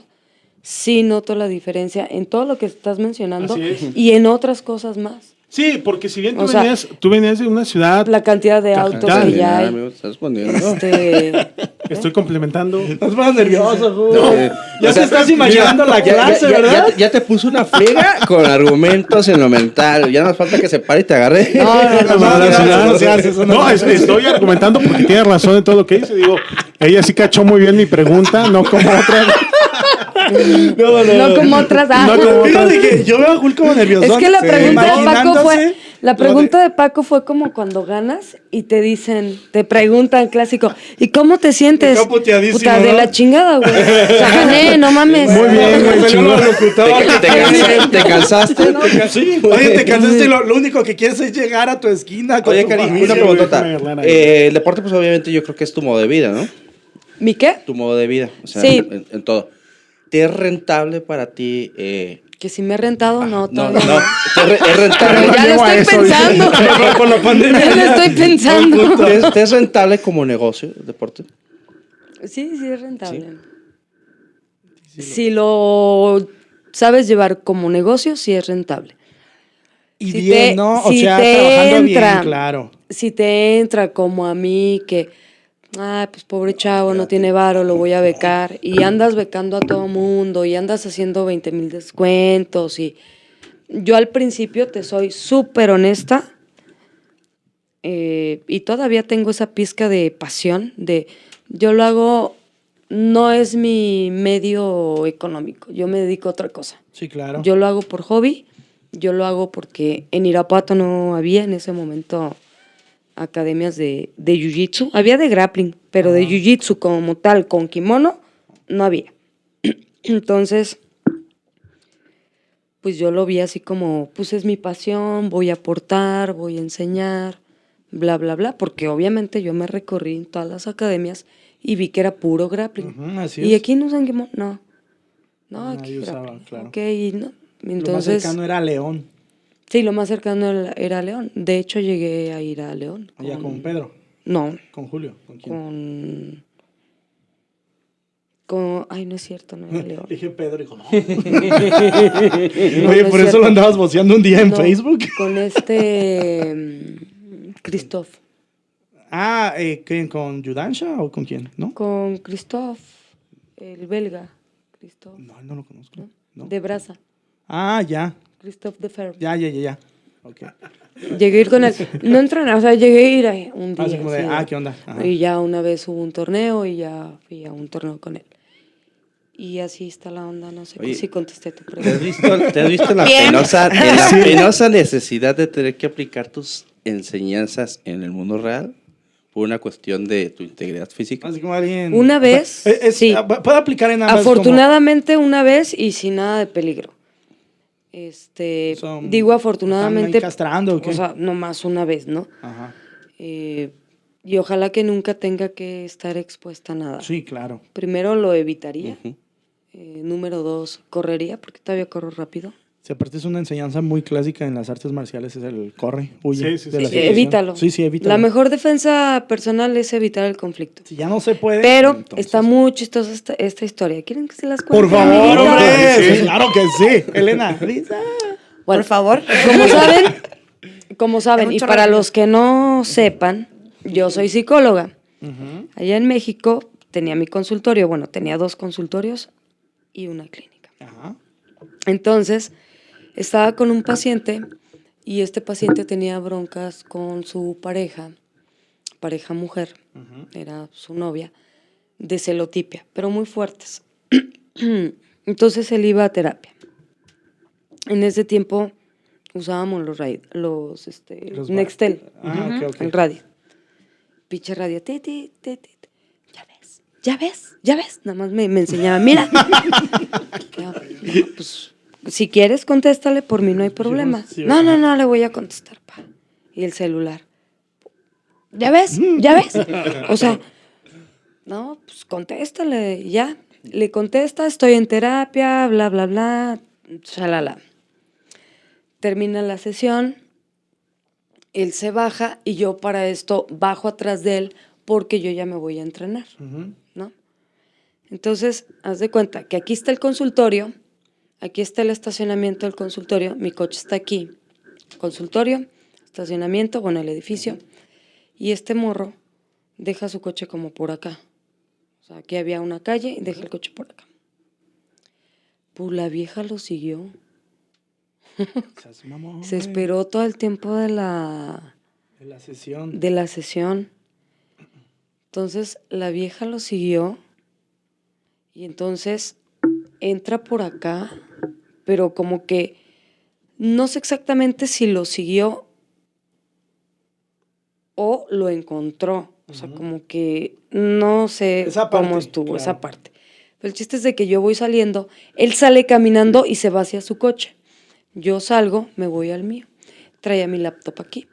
Entonces abro la puerta y cuando abro la puerta para meter la laptop, me topo con una vieja así. Estaba más grande que yo y estaba caballona. Pelada, peluda, pero bien pompuda. Y sí, estaba caballona, ¿no? Y este. Ah, ¿con qué? Ah, porque por, por el radio la puso en altavoz y me dijo, ve, escucha. Y es Y estaba diciendo, ahí has de estar con tu puta, cual psicóloga, que no sé qué. Y yo, chale. No me los estés amedrentando, que los muchachos. Y yo así, ¿no? Y digo, y cuando estás en modo psicóloga, pues ya sabes, tienes. Sí, sí, sí. claro. ¿Sí, Elena? Sí. Sí, es parte de. O sea, sí, o sea, Sí, tienes que tener también. una expresión facial eh, Muy muy neutra. neutra. ¿no? Claro. Por dentro No te puedes estás por estar dentro de puta madre cagándote la risa. Sí, sí te da risa. así de, ya, ya estás con tu puta, y yo así de. Tú prosigue. ok. Y entonces la empezó a reclamar, bla, bla, bla, bla, bla, bla, bla. Entonces cuando yo bajo, abro la puerta, meto mi laptop, cierro la puerta y volteo para abrirla de adelante, o sea, ya para subirme a manejar. Es la chingadera enfrente. Y pues ya me, me empezó a insultar, me empezó a decir cosas que, que seguramente yo pues era la puta de su güey, que no sé qué. Entonces veo que como que me va a cachetear y eso yo lo predije antes porque pues vas aprendiendo. Entonces Claro. vi el movimiento de cadera y dije, esta ya está tomando, Sí, va a tomar sí, vuelito. Entonces lo que hice fue de afuera hacia adentro, le quito la mano, agarro su cuello y la meto en una guillotina. Wow. La meto en una guillotina y de repente ya la sentí floja La y pesada. Guanguita. Sí. Guanguita, pero pesada. Sí, sí, claro. Sí, sí, sí. Y yo, Ya, la, Ya se Ya la desmayó. desmayé. Le metí mucha fuerza. Entonces, este, no, no fue fuerza, fue Fue tiempo. y Fue tiempo. Fue sí, tiempo, claro. Bueno, ¿no? sí. pa. Pero mientras yo estaba en la guillotina, pues empecé a hablar con ella. O sea, mira, yo no sé qué rollo traigas con tu vato, Le dio terapia, güey. Mientras se dormía. pero te voy a pedir de favor, y cada vez iba apretando más, ¿no? te voy a pedir de favor que no te vuelvas a poner en mi lugar de trabajo. Quiero que respetes mi lugar de trabajo, ¿ok? A la cuenta de tres. te No le enseñaron a tapear. Así de, sí, pues es que no tapeó. Entonces había un arbolito ahí. Entonces yo tenía el, el teléfono de este chavo, le marco, le digo, oye, creo que tu novia está aquí. Y él Creo, ¿eh? No sé. Aquí dormido en un está cagadísimo. Porque él todavía no arrancaba, todavía no se iba Bueno, pues, porque estaba mandándole mensaje a su novia. Ajá. Así de que ya voy, le estaba contestando yo creo que todos los mensajes que le habrá mandado, ¿no? Entonces ya la dejo al lado del, del, del arbolito, así desmayada. Obviamente no me fui, me quedé así para que pues, ya despertara y todo. Entonces le hablo al chavo. Ya cuando llega el chavo, o sea, no estaba muy lejos, o sea, en realidad, o sea, se bajaba del coche, corría Unos metros, ¿no? unos, sí, como cuatro metros, ponle. Ya. y ya estaba ahí. Entonces le marco, oye, ¿ya te fuiste otra vez? Me asomaba así como que, ah, ahí está. Ya llega corriendo, ¿qué pasó? Le digo, oye, creo que ya es tu novia, ¿no? Y la ve, ¿qué le pasó? No, no te preocupes, nada más se desmayó poquito. Y Tranqui. este, así, algo tranqui. Me dice, no mames, enséñame a hacer eso. Sí, a huevo. No. Es la de ahí. Sí, él. No, a mí dejas cámara, a mí me tengo que ir a entrenar, ahí Ahí te ves, ahí te la dejo, nomás hazle así, levántale las piernas y ahorita se levanta de volada. Chinga, se. Todo fue muy, o sea, te lo cuento y tú pensarías que, que pasaron 5, 10, no, todo, te estoy hablando, todo eso pasa en un minuto, dos minutos. Claro. O sea, todo es muy rápido. De- deberías de. Es la única vez y no fue nada peligroso, no me asaltaron, gracias a Dios nunca he pasado por algo así. Ya- ves que, que con mayor razón, tú que también das terapias, estaría chido que vayas a, entrenar con Cari para Sí, que ¿verdad? tengas tus técnicas de defensa por alguna alguna, Alguna esposa alguna esposa celosa. celosa de Fíjate ya que- estás con la casi nadie sabe, casi nunca, ni me lo preguntan, ni yo lo, lo platico de cómo fue que empecé a dar yo clases. Ajá. Algunas personas piensan que empecé yo en Irapuato a dar clases. No, yo ya Desde, tengo- desde Ciudad de México. desde allá yo ya daba sí, sí, sí. clases. Y este, en el consultorio eh, trabajaba en conjunto con varias escuelas. Ujú. Eran escuelas primarias y secundarias y preparatorias. Entonces a mí me mandaban pues a los chavitos, ¿no? Ajá. Muchos de los que me mandaban, la gran mayoría, pues eran cuestiones de bullying, ¿no? Y obviamente pues te van recomendando los papás y bla, bla, bla. Sí, sí, sí. Se me ocurrió un día hacer una sesión grupal. El consultorio que tenía era grande, entonces se prestaba para que pudiera tener sesiones grupales. Y este, hice una sesión grupal y les gustó mucho. Y a la siguiente sesión, pues como vi que estuvo padre y que los chavos se abrieron más y pues ya sabes, ¿no? Todos los buleados, pues ya amigos, pues qué chido, ¿no? Sí, claro. A la siguiente, me cayó el 20 y dije, pendeja, pues si yo hago jiu-jitsu. Pues si yo sé defenderme. O sea, yo les estoy dando terapia, pero en cuestión de, Emocional. de trabajar su autoconcepto, su autoestima, su postura, este, cómo aprender a contestar verbalmente, eh, cómo aprender a no seguir el juego y cambiar la, eh, pues chip, darle ¿no? como el giro, ¿no? Terminar siendo tú el bully y no el bulleado, ¿no? Entonces era lo que ahí trabajábamos con los morrillos. Dije, pues qué pendeja, pues les voy a enseñar que hagan unas guillotinas, que sepan bla, bla. Y entonces a la siguiente les mando mensaje a todos Ajá. que fueran con ropa cómoda, pants, shorts, tenis, que íbamos a hacer una dinámica, ok, y que los pongo a hacer jiu-jitsu. Y si te empujan vas a hacer esto. Y, y chavitos que veías así, ¿no? Todos jorobados, con la mirada abajo, la cabeza abajo. No es mentira, ¿eh? Es así, mera neta. A las tres sesiones, los chavos ya habían cambiado hasta el tono de voz, ya habían cambiado su postura, ya estaban bien erguidos. Los que estaban todos jorobadillos ya se paraban bien. Ya habían tenido reportes en la escuela porque ya se habían madreado a alguien, al que les... Así los molestaba, el que los buleaba. Sí, sí, sí, te creo. En tres clases O sea, tres clases. Fueron cuatro sesiones, un mes de, cu- de sesiones grupales, que fueron cuatro, una por semana. A la cuarta. Es que es algo que... Y aquí en Irapuato, Ajá. en la academia, desde que abrí, la ma- mucha de, muchos de los alumnos fueron mis pacientes. Y entonces, yo sigo dando terapia, sigo trabajando en consultorio, bla, bla, bla, pero a muchos los mando como parte de su terapia a que hagan jiu-jitsu. Wow. Yo creo que es algo de lo, de lo que te dan las Entran- artes marciales, ¿no? Sí, a las seguridad total. dos, Ajá. tres semanas, ya, güey, te has dado Ay, pues que me decía a mí algo. No, Ya. no, espérame, yo no voy. Es en serio, ¿eh? No, no, yo lo sé. Sí, yo lo sé, experimenté. creo, Sí, claro. claro. Sí, e- es Súper terapéutico Ahora este sí, deporte. todos sí. fueron buleados. No, aquí, ya- ya- ya- No, no, no, con no ese tamaño, yo no dudo que lo sí, Ay, justamente yo te iba a comentar, digo, no fue mi caso, generalmente yo era el buleador, no estoy de eso. Para los buleadores Ajá. también es súper terapéutico Sí, el claro. Se te quita. Sí, así Porque tú llegas a una clase de jiu-jitsu, tú eres el buleador, eres el abusador.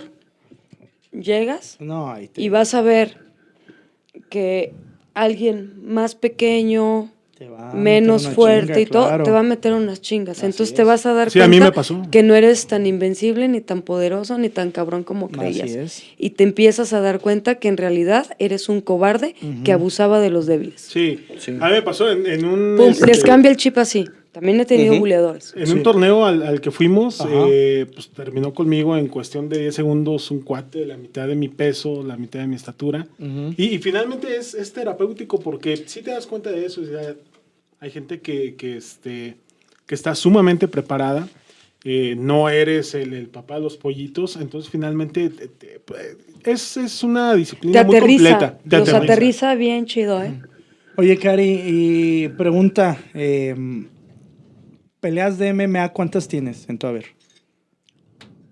No quieres que pregunte eso, dime, porque yo te vi peleando. porque bueno, e- e- era importante en este sentido porque, digo, para lo que quieras bien o mal, en ese sentido, Cuatro y mil caídas. tú, pero es parte del deporte al final del día. El mismo Jiu-Jitsu nos enseña. Es a- que- Tienes que caer un chingo de veces. Yo no Y- tuve una muy buena. En primera, en, en- ahora sí que en esa época mm, Ajá. casi no había Esa- auge por, por para ahí va mi mujeres. pregunta, claro. O sea, eran carteleras de puros hombres. De repente ahí llegaban a meter este, una de mujeres. Y algo con lo que, lo que les platiqué hace rato, yo pesaba 48 kilos. Claro. Consigue alguien de 51. Entonces, me ofrecían muchas peleas a cada rato, de verdad, pero querían que pesara, que peleara 58, 60 kilos. No iba a subir yo a, a eso. O sea, Claro, no. estaba, me costaba mucho trabajo lograr 52 kilos, lograr 51 kilos. Sí. La, la verdad, en ese, en ese sentido, yo creo que, yo creo que tienes, eh, tienes mucho punto Y de las de razón. 60 no querían Claro. cortar peso a... Sí, no, es que no, también. No. El, el cortar peso en MMA es tremendo. Y ahorita, por fortuna, ya ves peleadoras como Alexa Grasso, Irene Aldana. eh, de forma internacional, pues bueno, puedes ver este, peleadoras como Namajunas, etcétera, etcétera. Y te das cuenta, pero sobre todo. Oh, y en esas México, categorías ya las abrieron ya ahorita. existen, en ese tiempo no existían. Eran puras categorías. Sí, ha habido este, una evolución hasta, hasta en el Cañón, deporte, padrísimo, ¿no? padrísimo. la- Oye, Cari, y por ejemplo, eh, hablando de la UFC como espectáculo, el que más vende, eh, ¿te gusta a ti? O sea, Sí, ¿lo sí me gusta. Sí, sí. ¿Sigues a los peleadores, a las peleadoras? Sí, mira lo que les decía, no, soy muy mala fan. Ajá. Muy mala, o sea, Sí. no. Si yo un día digo, soy tu fan, dime mejor, méntame la mano. Pero bueno, puedes ubicar, obviamente, a las, Sí. a la- a las Sí, que sí, acabo de mencionar, Irene, Ay, pues, Alex, exacto, a Brandon Moreno, a Caín Velázquez en su momento, que son como los representativos Chale, es máximos. hasta grosero que No, oye, pero es que estás diciendo que no eres Pues si son mexas, son ah, pues mexas, obvio, los tengo que... Sí, los que tengo que tener aquí mira, aquí en el Cora. Parte de mi pregunta es eso, porque ella comentaba que no era eh, aficionada a ver como tal, a reconocer. Ahora te pregunto, eh, ¿tú crees que... eh, Sí, cuando pelean mexas sí, ahí estoy, ¿eh? Sí, claro. Ahora te pregunto. Siempre. justamente acerca de eso, eh, ¿tú crees que sigue existiendo una diferencia marcada con relación al boxeo? Estoy hablando en el tema de apuestas, de, de- de ventas, eh, amañadas. O sea, no sé si me explico. No, no. Otra vez. El O sea, boxeo, el boxeo generalmente ¿otra vez? Las sea, la pregunta es que si en el UFC exista lo que existe en el Sí, box porque yo de, de Sí, como... porque yo cuando, lo, yo cuando lo Como comencé a y y cuando lo practicaba, yo me daba cuenta que no había mano negra. O sea, el güey que estaba en el piso estaba madreado 100%, yo, ¿no? yo creo que todavía no llegamos a ese punto. ok, sí, esa es mi pregunta. Es Yo- que yo eh, creo que es todavía como no. bien complicado. Ahí lo que podría existir es lo, Mira, como los si jueceos, fuera ¿no? así, Conor McGregor nos trae- no traería la... No, no La se hubiera roto Sí, la claro. Ajá, O sea, lo cuidarían muchísimo. Como cuidan a Canelo, tal vez. Oye, Cari, ¿cómo viste al Pantera? ¿La viste la pelea? Espérate, Sí, an- antes, pues- como cuidan al Canelo. yo ¿eh? lo sé. No, güey, no. No, ves, van a reventar. No, Canelo. no, no quisiste Ahorita poner, no, no quisiste poner atención a, a ese No, pedacito, es que Canelo ¿eh? es ídolo en boxeo, No, hermano. ¿De no. No, yo no estoy para nada en contra de Canelo. O sea, a mí sí. Yo tampoco. O sea, Me, me llamó la atención su comentario de Yo un no, segundo. yo no sé si, si compre peleas, peleadores y todo. No tengo idea. Yo solo sé que te ponen la madre. Sí, así. sí, claro, lo sé. Te lo la pone, No, yo- que yo te la pone, no que digo me la pone. Y a cualquier Es que mexicano lo, se la pone. Lo que pasa con Canelo es algo como lo que mencionaba ella. O sea, yo estaba en mi momento, estaba en mi peso, estaba en mi división. Y uno iba a subir y no había peleadoras. Con Canelo pasa algo muy similar. En su división, en su peso, él no tiene la culpa de que tenga De que sean muy malos, de que sean Es que no son Los malos, pris- hermano. lo- lo- no quiz- puedes decir quizá- quizá los boxeadores realmente más competentes los encontraría si subiera de división, pero él no tiene necesidad de subir de peso, güey. Entonces, es un poquito de eso. Al final del no. día no tiene la culpa. Dices tú malos, para mí no lo son, pues de que los rivales ya Sí no son tengan malos. tal vez la, la, Sí el, son el palmarés de tipos como Márquez, que hace poco habló y le tiró al Canelo y dices, hombre. Sí tienes favor. razón, ¿eh? Por- No, pero ¿por, por, por qué se pone a hablar Márquez Oye, ahorita? Ya pero vamos es que, a ver, ok, no vamos a hablar Ajá. de eso, pero vamos a hablar de los bultos, Sí, claro. ¿ok? ¿Quién chingados no ha peleado con un bulto? Sí, mira, pero. y no pa- es tu culpa. Pero para allá voy. O Yo sea, he peleado con bultos. Cuando La no otra- es mi la culpa. fútbol dicen que eres un bulto, hermano. La otra, la otra, sí. Y yo he sido Ah, bulto para alguien. La otra vez yo escuchaba, Claro. yo O escuchaba sea- a, un, a un deportista que decía, tú le llamas bulto a un boxeador cuando tú estás gordo, en mi caso estoy gordo, No. tirado en el sillón, viendo, Claro, viendo tragando chetos, tragando o sea, con chetos, ¿no? Coca-Cola. Eres, Pero eres- embargo- eres Andy pero- Ruiz, mi rey. Andy Ruiz. No, ya está mamado. ya está mamado. Ya está mamado. oye, ¿se, operó o qué? ¿La chichis o qué? No, no se operó, no se operó, este, No, estuvo a- entrenando con... No, el sí. Canelo, No, con no, el no. Pero, Sí Se operó, ¿no? por Sí, se- supuesto. se quitó. Sí, es que estaba Yo digo cabrón. que, o sea, se operó el zarape, ¿cómo no? Claro que se quitó el Sí, sí, sí, zarape. hay que operarse el Yo digo que sí. Sí. O sea, yo digo que sí, bajó, bajó, bajó, bajó, súper bien, ¿Y hizo masa? Sí, se muscular, que- pero... Le y se lo Ah, por supuesto, Claro. o sea, a nadie en la vida le queda la piel así de bonita, Oye, oye, oye, pensando lo que pasaba. ¿Estás de acuerdo, Elena? sí. Regresa- ¿Qué- qué- Mira, qué bueno, nosotras las claro. mujeres, híjole. Tiene como buen, buen timing. ¿Qué pasó? Regresando a mi punto nada más, eh, entonces yo no estoy tan de acuerdo en eso, es como cuando un futbolista le dice a un periodista, no puedes hablar del fútbol porque nunca has jugado. Sin embargo, yo ¿por creo que los bultos que ha a- tenido, a ¿no? Paco? Sin embargo, yo creo que los bultos, los bultos que ha tenido el Canelo, pues sí vas. han estado demasiado bultos. Pero ¿por qué bultos? hermano. ¿Te madrearía? Es ¿Tú que madrearías ese no, bulto? Ah, un entonces no bulto, son bultos. No, pero no es, es que... Es que no, o sea, No, son tipos no son profesionales, son hermano. profesionales, están ahí es por algo. para el El Canelo, más bien, bueno, el Canelo, la vez No que sé, el Canelo se enfrentó que sí. contra un boxeador Antes de, de que- nivel que, antes- fue... Pero Flo- bueno, aquí la protagonista soy yo, Sí, güey. pues, está- por eso ¿Por yo dije... de Canelo, Güey, por güey? eso yo dije que no íbamos a hablar de ese tema, güey, pero bueno. No, güey. ya, ya se molestó, Cari. Yo, yo te quería preguntar, Cari, eh, el, muchachos, por favor, sean serios, todos contestando la pregunta, yo creo pues, ¿qué es que el UFC tal vez todavía no raya en eso. Claro. Yo siento que no. Todavía no. A ¿Qué va a pasar? Yo A creo mí era que sí. parte de lo que me gustaba porque yo en el UFC un- veo, sigo viendo un deporte limpio, tal cual, transparente, donde el güey que está en la lona es porque está madreado. O sea, Sí. No, sí no puedes veo. fingir un knockout en MMA, Y sin embargo, sigue es siendo un Sí, tipo. no, sí sigue- es diferente. imposible. Tú ves a los, boxea- ah, los boxeadores, perdón, tú ves a los peleadores, se levantan, eh, como este, eh, se agradecen, señal de respeto. Entonces, finalmente... De repente sí ha habido. Sí, ha habido bad sí, blood. sí ha habido peleas que te quedas con. ¿Se pondrían de acuerdo para no hacerse nada o qué? Ah, Sí, sí pasa. Que ves que Digo, están- pasa. muy, muy lenta, muy. y que casi. muy- y así. como que cuidándose de, mucho. De hueva. Eh, eh, ¿qué? Ve, y ahora sí puedo. La, la pregunta, Sí, hermano, sí, era sí. la de cómo viste al Pantera eh, en la pelea que tuvo el fin de semana contra este Max Holloway. ¿Sí la viste? sí la Un vi. combate tremendo. Este. después de dos años bien de sangriento, bien intenso. La Estuvo súper el- el- chida, el ¿no? pie del Pantera El pie. terminó destrozado. De las, de Todo un tamal morado ahí. De hecho, le, le pregunta. En, No, en- súper bien. Yo creo que este. Ya venía de dos años de no pelear. Dos. ¿Lo ves, ¿Lo ves compitiendo si sigue eh, de forma consecutiva Pues yo eh, creo para, que sí. para título? Yo no sé por qué lo descansaron tanto, o eh, lo castigaron, o no había No sé, creo que por ahí tenía quién, una lesión y por ahí fue el, ¿Sí? el- el- el tiempo en el que tardó en regresar, es lo que yo supe. Neta. Pero. Pero fue una lesión muy fuerte, ¿o qué? Sí, sí, sí. Bueno, hasta donde yo tengo entendido, sí. Pero en ese sentido, eh, no, la verdad no sé. Pero Digo, lo que yo sabía.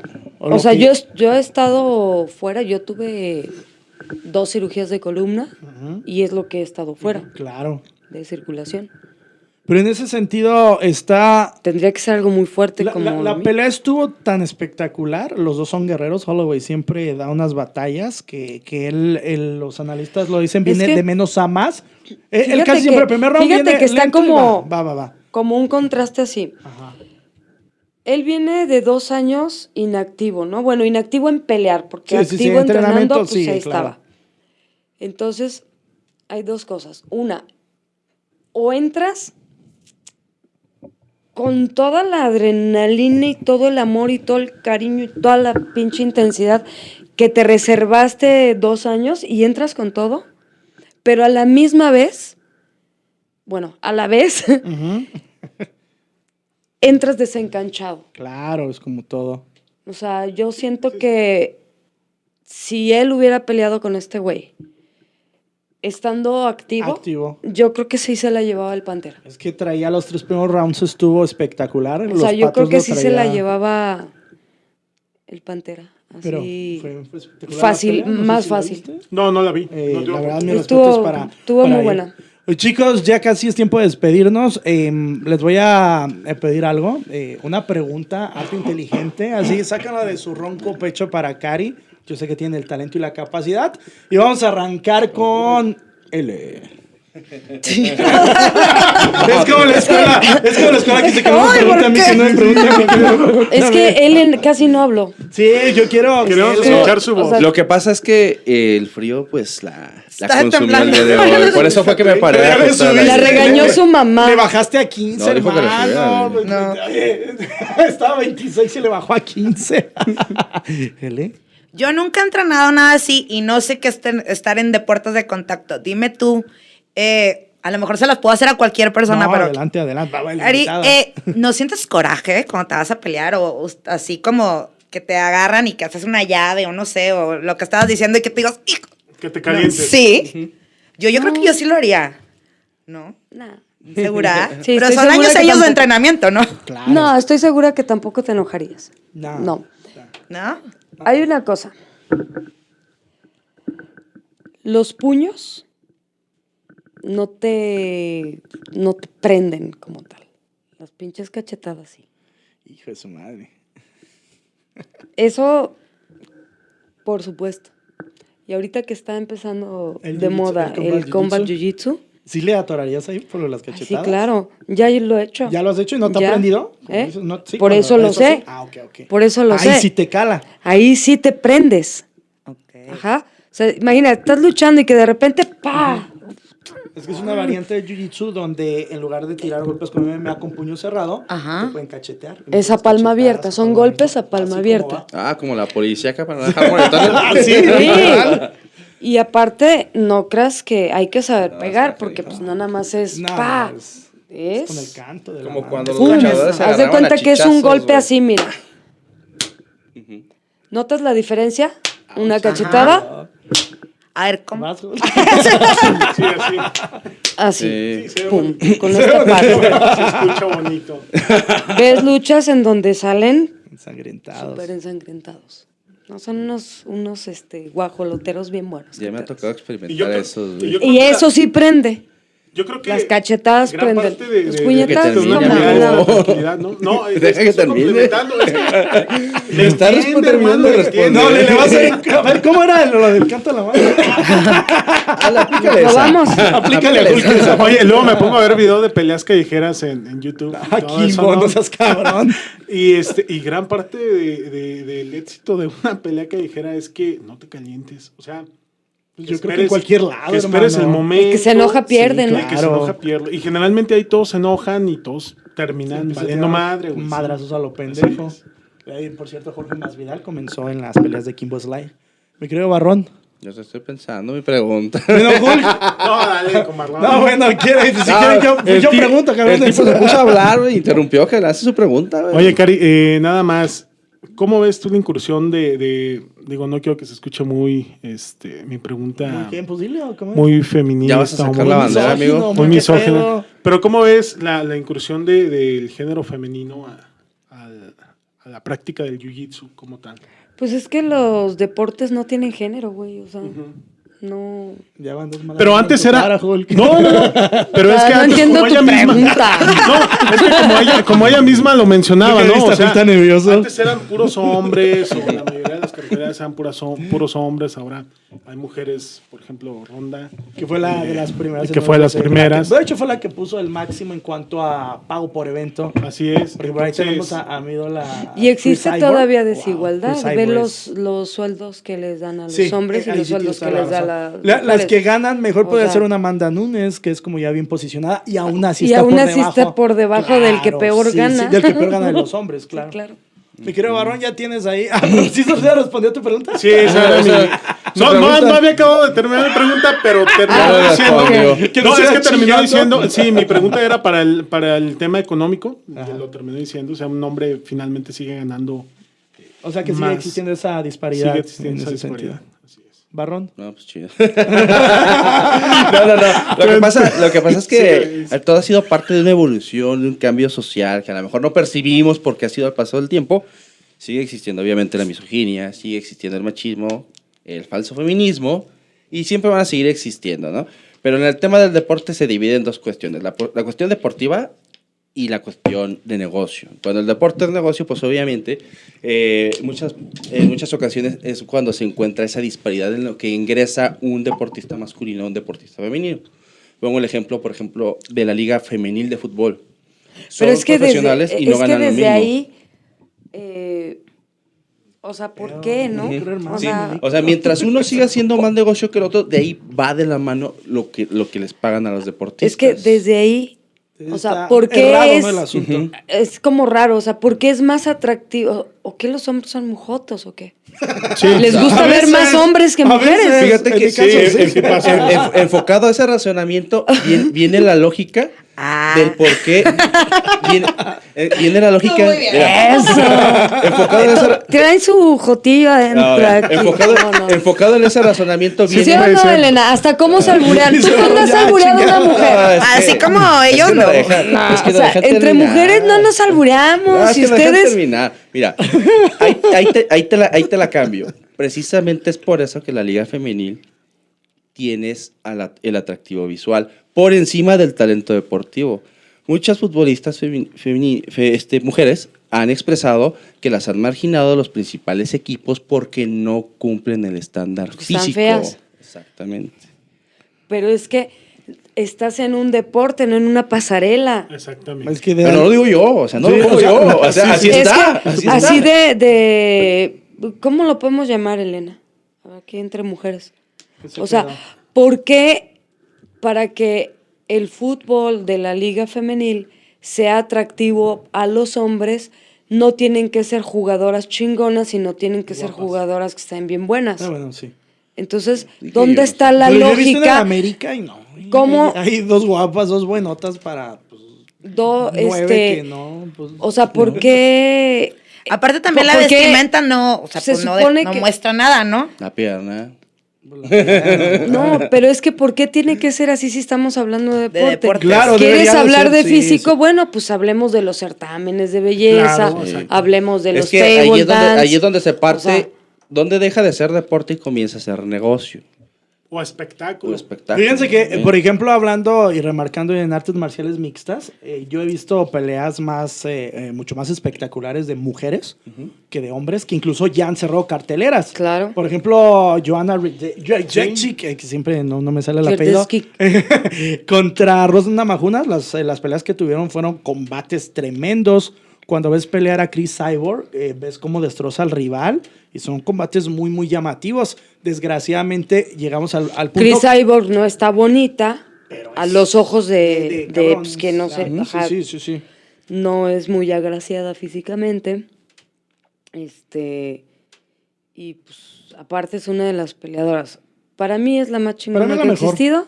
Es mi Una favorita, de peleadora súper completa, una atleta completa y como persona es una magnífica persona. ¿La conociste en persona? Sí, es, Wow, es un amor de persona. Doy por de conocer verdad. a Chris Cyborg. Ayuda a animalitos, a viejitos, o sea, como persona es muy humana, muy ayudar. chida. Y este, pero pues no es finita, güey, no tiene nariz respingada, no, no cubre el, El estándar. el prototipo. Físicamente es muy fuerte. Y tiene un cuerpazo, ¿no? Sí, a mí sí, se me hace que No, tiene- sí, Bueno, es que depende del gusto de los cuerpos. A mí me gustan los cuerpos atléticos, entonces para mí tienen cuerpazos. ¿no? Pero no cubre el estándar, eh, el prototipo que quieren ver los vatos, ¿no? Pero Entonces es muy buleada. en MMA y es eso- hombre, y no sé qué, y, y ha de tener tilín por Pero a ahí. Amanda le pasa algo muy similar. Claro, también, porque, es muy pues, parecida. es muy, es como la, Amanda yo siento que es como la sucesora de Chris Cyborg, Sí, ¿no? sí, sí. Es De hecho, ya le ganó. O sea, ah, pues sí, pues ya. O sea, es, ya, ella ya. Chris Cyborg ya iba de salida y esta iba de entrada, entonces, era. Sí, eh, y esa parte yo creo que es pues cuestión de trabajo, de tiempo, para que las cosas empiecen como a equilibrar y, y que haya una, existe una balanza justa. Es cuestión también de, equidad que- que de- tanto se busca. pues ya de cultura. Claro, la cultura latina O sea, es muy machista también. Ya de cultura, ya de ir este abriendo más la cabecita, ¿no? Y ya no cagarle en ese sentido. Ya tener más apertura a, Todo. A todo. Y bueno, yo ya para cerrar no agradeciendo. pregunta, ah, ah, no lo hiciste, cabrón. Ah, no. no, Ah, pedí comentario. Estaba- estaban platicando, güey. Ah, Ah, filosofando. Yo lo único que iba a preguntar en un momento le Ah, ¿cuál eso, era la pregunta? No, güey, esa fue. Ah, perdón, hermano, perdón. Hablando para las juventudes, para los muchachos, si tuvieras que recomendarles una, una de todas las disciplinas que has conocido, ¿cuál sería y por qué? Ok. Buena pregunta. Voy a recomendar dos. ¿Por qué estas dos? Porque las dos son un seguro de vida. ¿Ok? Herramienta de vida básica, tienes que saber nadar. Si no sabes nadar, pues te ahogas. ¿Ok? Un niño tiene que tener la seguridad, cuando está, tiene que tener seguridad de saber moverse en el agua. Se cae en una alberca, no tiene que tener miedo. Y eso te lo da aprendiendo a nadar. Dos, el jiu-jitsu. ¿Ok? Un niño debe de tener seguridad para que cuando llegue el manchadito a quererlo planchar, él sepa qué hacer. ¿Ok? Y no nada más se trata de eso. el bully, ¿contra quién va? Contra el débil. El débil, ¿por qué es débil? Porque su autoestima está baja, porque lo bulean en su casa. ¿Ok? Eh, su postura, siempre toda persona débil va a tener esta postura. Siempre. Ajá. Va a ver hacia abajo, no tiene la capacidad de seguridad como para ver de frente. El clásico, la cabeza en alto. Entonces, cuando un niño sabe que sabe defenderse, ¿qué va a pasar con su seguridad, con su autoestima, con su autoconcepto? Derechito. El bully, ¿a quién va a voltear a ver? Al que va caminando seguro, Al, que- al débil. Claro. al que platica, al, que, Sociable, al que, que se deja de ser introvertido y, y ya entra en un estado de equilibrio, o al que pues va a ir solo. Entonces ya va, va a pasar desapercibido para el bully. Entonces, Yo recomiendo esos dos. Primero nadar, después jiu-jitsu.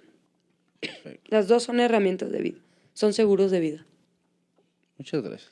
Y bueno, ya para cerrar, mm, agradeciendo obviamente a Cari el tiempo, eh, la paciencia con estos cabezones y conmigo. Y, Gracias. muchas gracias, Cari, en verdad. Muchas una, gracias, Una entrevista Paco, muy chida. por- Espero que te la la hayas pasado muy chido. Sí, súper a gusto la plática. Qué bueno, me, me late. No sé si era lo que esperaban, no sé si... No, Sí, eso sí, es más, eso es más. Cari. El chiste fue que Es- fluyera así natural, tal ¿no? cual, que fluyera muy natural. Pero ponos fecha para entrenar, dinos qué día Hijo de puedes. la madre. Sí, vamos. Yo estoy- tengo ganas. Bueno, eh, eh, eh, horarios que tienes. eh, por Yo- favor, bueno, primero, Estoy de lunes a invita a jueves. la, a la bandita a tu academia. Dinos dónde te encuentras ubicada y los horarios, por favor. A todos, amigos, los invito en Rincón de los Arcos. Ah, tengo mi En oficina. De Camino, hecho, sí, te queda muy cerca. Camino Real. Sí, se llama Camino Real. Sí, Sí, sí, la sí, ahí principal. por donde está Sí, la para glorieta. ir al Inforum. Eh, ah, sí, sí, es Sí, dio- es sí. Bueno, en Camino Real número 239. Estoy enfrente de... ¿Conocen el Rincón de Julia? Claro, Sí. ahí nos vamos a poner borrachos. ¿Cómo no? Estoy enfrente del Rincón Ay, de es un Julia. barecito donde cantan. Enfrente. Ah, sí, enfrentito. Me han contado. Me han contado. Entonces, nos vamos a entrenar y después nos vamos al Rincón de. Ah, ya dijiste. ¿Horarios? Horarios de 7 a 9 de la noche, de lunes a jueves. Los viernes damos judo.